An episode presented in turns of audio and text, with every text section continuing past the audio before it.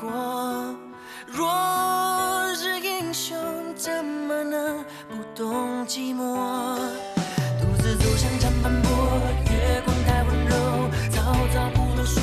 一心要拿荆州，用阴谋阳谋，明说暗夺的谋。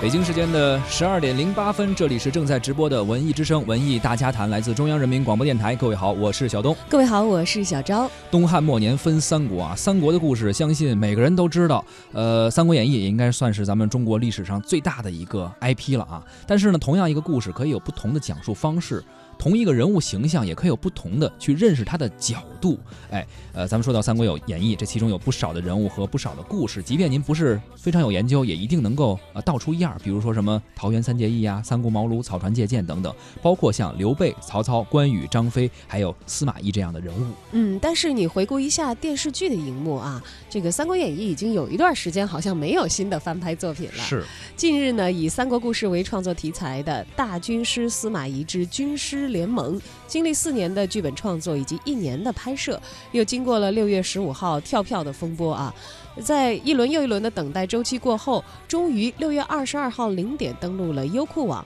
十九个半小时之后，又在江苏卫视和安徽卫视正式开播了，由吴秀波领衔主演并监制，刘涛、李晨、于和伟、唐艺昕、翟天临等等演员啊。倾力加盟，让这部电视剧呢也是备受关注。从开播之后的口碑来看呢，目前豆瓣评分八点三，已经算是今年电视剧非常难得的一个好成绩了。这部剧呢也号称是良心品质，演技在线，制作精良，带观众换了一个新的角度来看我们所熟悉的三国的故事。究竟是怎样一个角度呢？今天的节目咱们就来聊一聊这部新剧《军师联盟》。也欢迎您在收听节目的同时关注我们的微信公众号“文艺之声”，发来文字留言，还有机会获得我们赠出。的演出票和电影票。首先跟大家分享的是相声演出啊，幸运的听友将会得到北京展览馆剧场七月一号本周六晚上七点半开演的德云社张鹤伦相声专场演出的门票。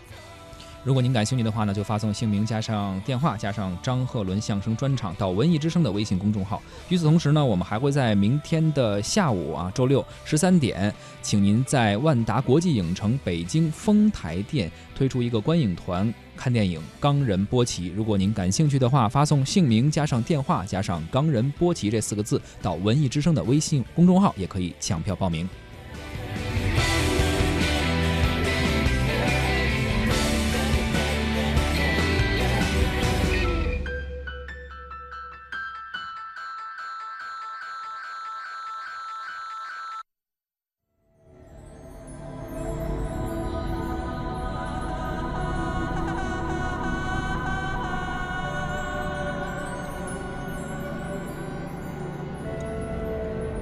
以经典的名著《三国演义》为背景的军师联盟，不同于以往的三国影视剧，它以独特的视角展示了波澜壮阔的后三国英雄时代，聚焦司马懿等传奇人物传奇的一生，呃，以司马懿的人生为核心线索进行展开，讲述了司马家族和曹氏家族之间的故事，进而影射出整个三国时期的历史和政局。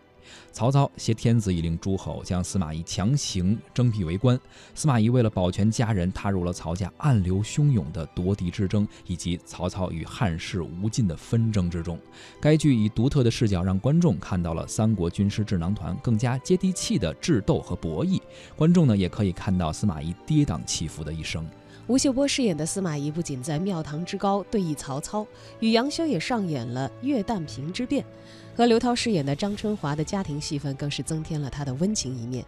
面对妻子难产，一句“不要孩子，我要春华”，更是让网友盛赞啊，这是最暖心的古代的老公了。郭叔这个形象能想象到啊，当时说这句话的时候，肯定很有喜感。嗯，源于三国曹魏之事的大历史故事，又增添了司马懿、曹丕、曹植等人的情感氛围。军师联盟真正让战场上挥斥方遒的三国军师团落了地。吴秀波力求让大历史背景融入家庭氛围，向观众展示更加接地气的司马懿这样一个人物和角色。我们也采访到了影评人云飞扬，他看过这部剧之后，有了一些自己的想法。军事联盟整体看起来效果还是相当不错的，对于历史的一个再演绎。嗯，从司马懿这个角度，从北魏以及西晋呃，之所以那个成为中国北方的霸主并统一天下，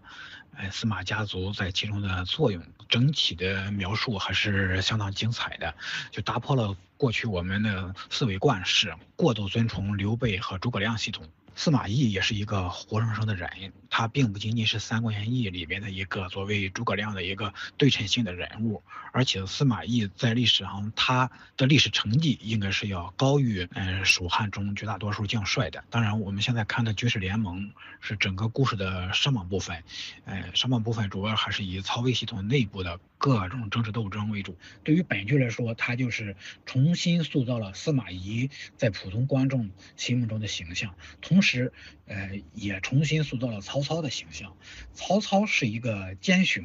奸雄他虽然带一个奸字，可是他更多的是一个大英雄的状态。哎，所以吴秀波饰演的司马懿和于和伟饰演的曹操这两个人，哎，他们站在军事联盟这个历史剧舞台的中央，与过去的我们通过《三国演义》这种通过诸葛亮和刘备的视角来看。有着重大的区别。军事联盟的口碑还是相当不错的，收视率和热度一般，这也是正常现象。很多比较好的剧，它之所以最终在历史上被认可，还得需要二轮播出，甚至三轮播出，或者是将来会慢慢的。口碑会更上去。我们那个不能强求一部好的剧一定有好的收视率，这也是当前的电视台播出平台，哎，长期播出一些过度迎合观众所导致的一个后果。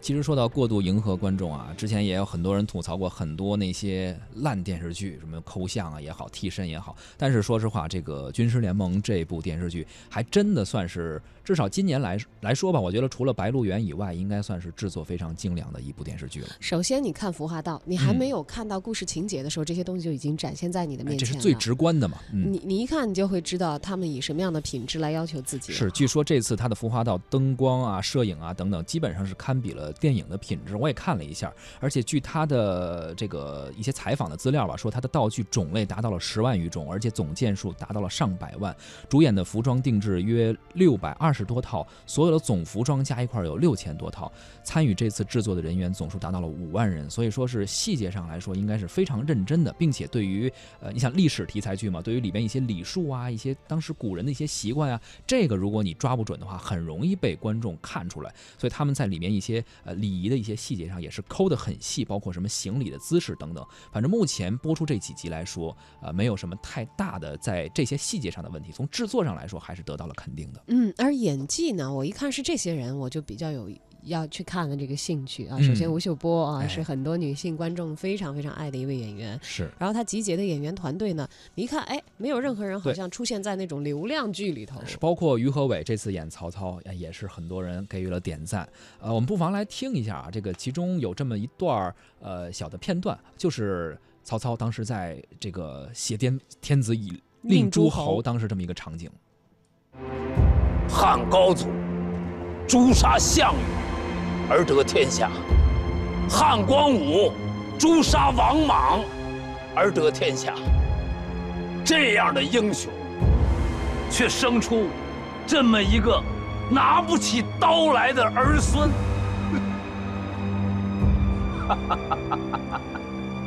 还有敢站出来的吗？那好，那就先从罪臣之女开始吧。上白灵，四姑，四姑，我求求你了，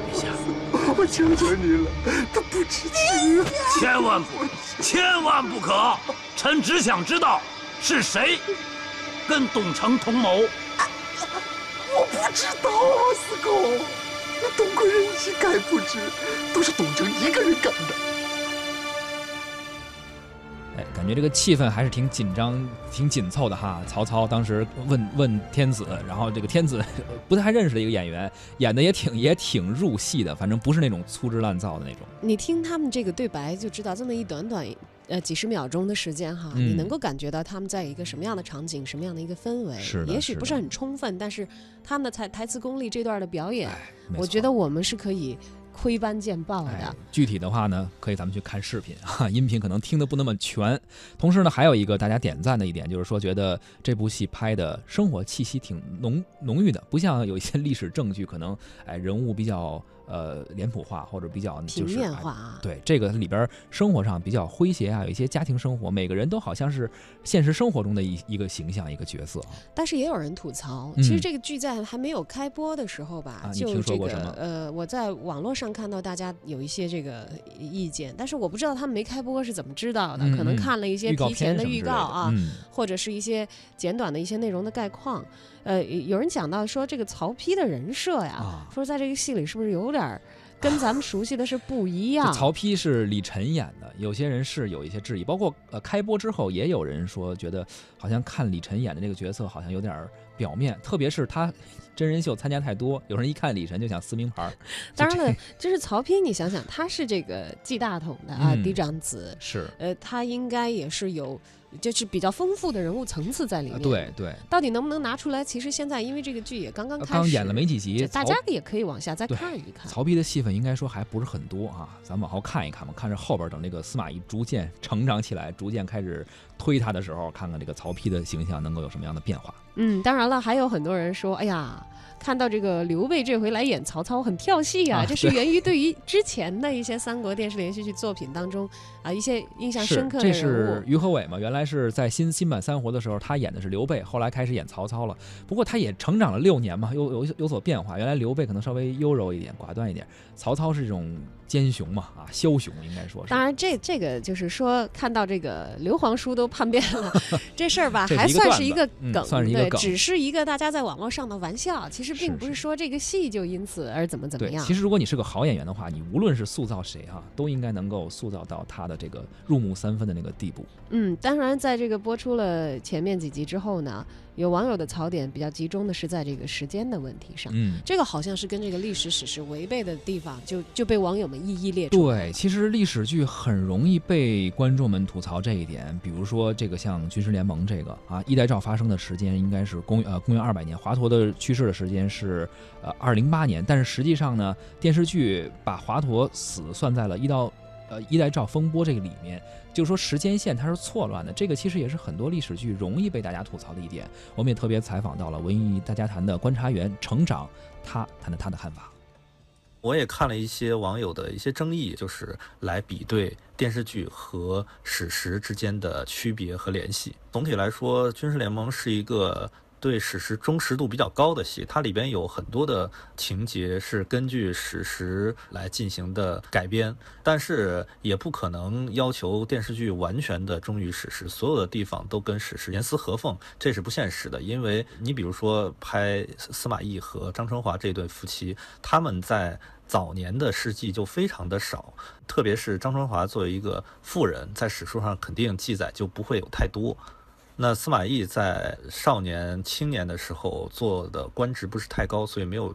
太多的事迹。直到后来成为曹操的主簿，然后给曹操进行一些参谋的时候，才呃逐渐崭露头角。所以这里边的很多空白的地方，就是需要编剧来进行合理化的想象和加工。这种合理化的编剧，我觉得是呃我们应该理解的啊。其中一个比较有争议的就是时间线上的问题。呃，董承呃一代诏呃谋杀曹操的这样的一场戏，它在历史上真实发生是在建安五年，也就是公元二零零年。那如果真的按照历史来说的话，这一年曹丕只有十三岁，曹植只有九岁，那司马师和司马昭都还没有出生。呃，然后杨修呢年龄应该是要比曹植大将近二十岁，但是在剧中好像看杨修跟曹植差不多大啊。包括就是司马懿当时是显然不可能参加这一场事件，也不可能被卷入这场事件的。实际上，我觉得网友对于这方面的就有一些锱铢必较了。呃，因为时间线本身就是一个服务于剧情的一个东西。因为按照电视剧的规律，它在头几场必须有一个重场戏，有一个强情节的戏，来将整个呃故事剧情的节奏带动起来，也将呃主要人物关系和他们的性格进行一些铺排。那编剧在这些故事里边就选择了这个一代诏事件，它既是一个反曹事件，也是一个呃牵扯到各方势力的一个事件。为了这个事件服务，它就相应的要把一些呃人的年龄提前一点，一些事件来进行一些整合、一些调整。我觉得这个都是你不能说编剧不懂，呃，编剧比你所有的观众任何人都懂，因为他为了写这个剧，他看的史料、他看的书是比任何人都多的。因为毕竟电视剧嘛，我们还是看故事，然后通过故事再了解呃电视剧中的人物。整个军事联盟里边现在出场的呃一些人物，大体上还是比较能够高度还原历史上这个人物，跟历史人物的偏差呃不是特别大。《三国演义》它对于《三国志》的改造有一些就是完全颠覆性的，比如说对于周瑜的改造。那在历史上，周瑜的气度是非常大的。呃，《三国志》里面说他是性度恢阔，大帅为德人。那在《三国演义》里面就完全一百八十度改成一个小心眼儿的一个小肚鸡肠的人了。那相比较这种颠覆式的改造，我觉得呃，《军事联盟》里边的目前出场的历史人物，他还是比较符合历史依据的，而且在历史依据之上还有一些发。发挥和延展，比如说杨修的这种狡诈，曹操的这种多疑，呃，荀彧的这种忠贞，呃，崔琰的这种呃执守，呃，这些都是挺难能可贵的。呃，我还比较看好这个戏，而且我更期待这个戏的后半段，因为后半段会有司马懿的晚年和诸葛亮的 PK，所以我觉得这个戏还是能继续看下去的。我们分析了这部《军师联盟》的一些优点以及一些槽点啊，还有评论员也为我们解释了一下为什么这个时间线有这样的问题。确实，他为了做这么一个剧嘛，只是搭建在这个大历史背景下，他不可能完全的按照那个线走，要不然很多精彩的地方没法凑到一块儿去。当然了，也有一些问题，就是说，呃，现在很多人反映说这个剧可能口碑还不错，但是收视率目前还一般。目前确实一般，然后呢，也有评论员也说了嘛，说可能需要一段发酵的时间吧。历史剧，呃，不可能上来之后马上被大家所喜欢。对，而一个历史剧呢，不可能一口气讲一个两千年的故事，把时间固定在我们所熟悉的周期里。对于大家所熟知的人物，有新的、更丰富的演绎，也是我们观剧的一大诉求。导演张扬筹备十年的信仰之作《冈仁波齐》，用藏语讲述一个。直达心灵的朝圣故事。三步观自在，俯身意清明。再远的距离，用心口意，向着许愿的方向前行。七月一号周六十三点，万达国际影城北京丰台店文艺之声观影团包场电影。冈仁波齐，现在就发送姓名加电话加冈仁波齐到文艺之声微信公众号报名抢票吧。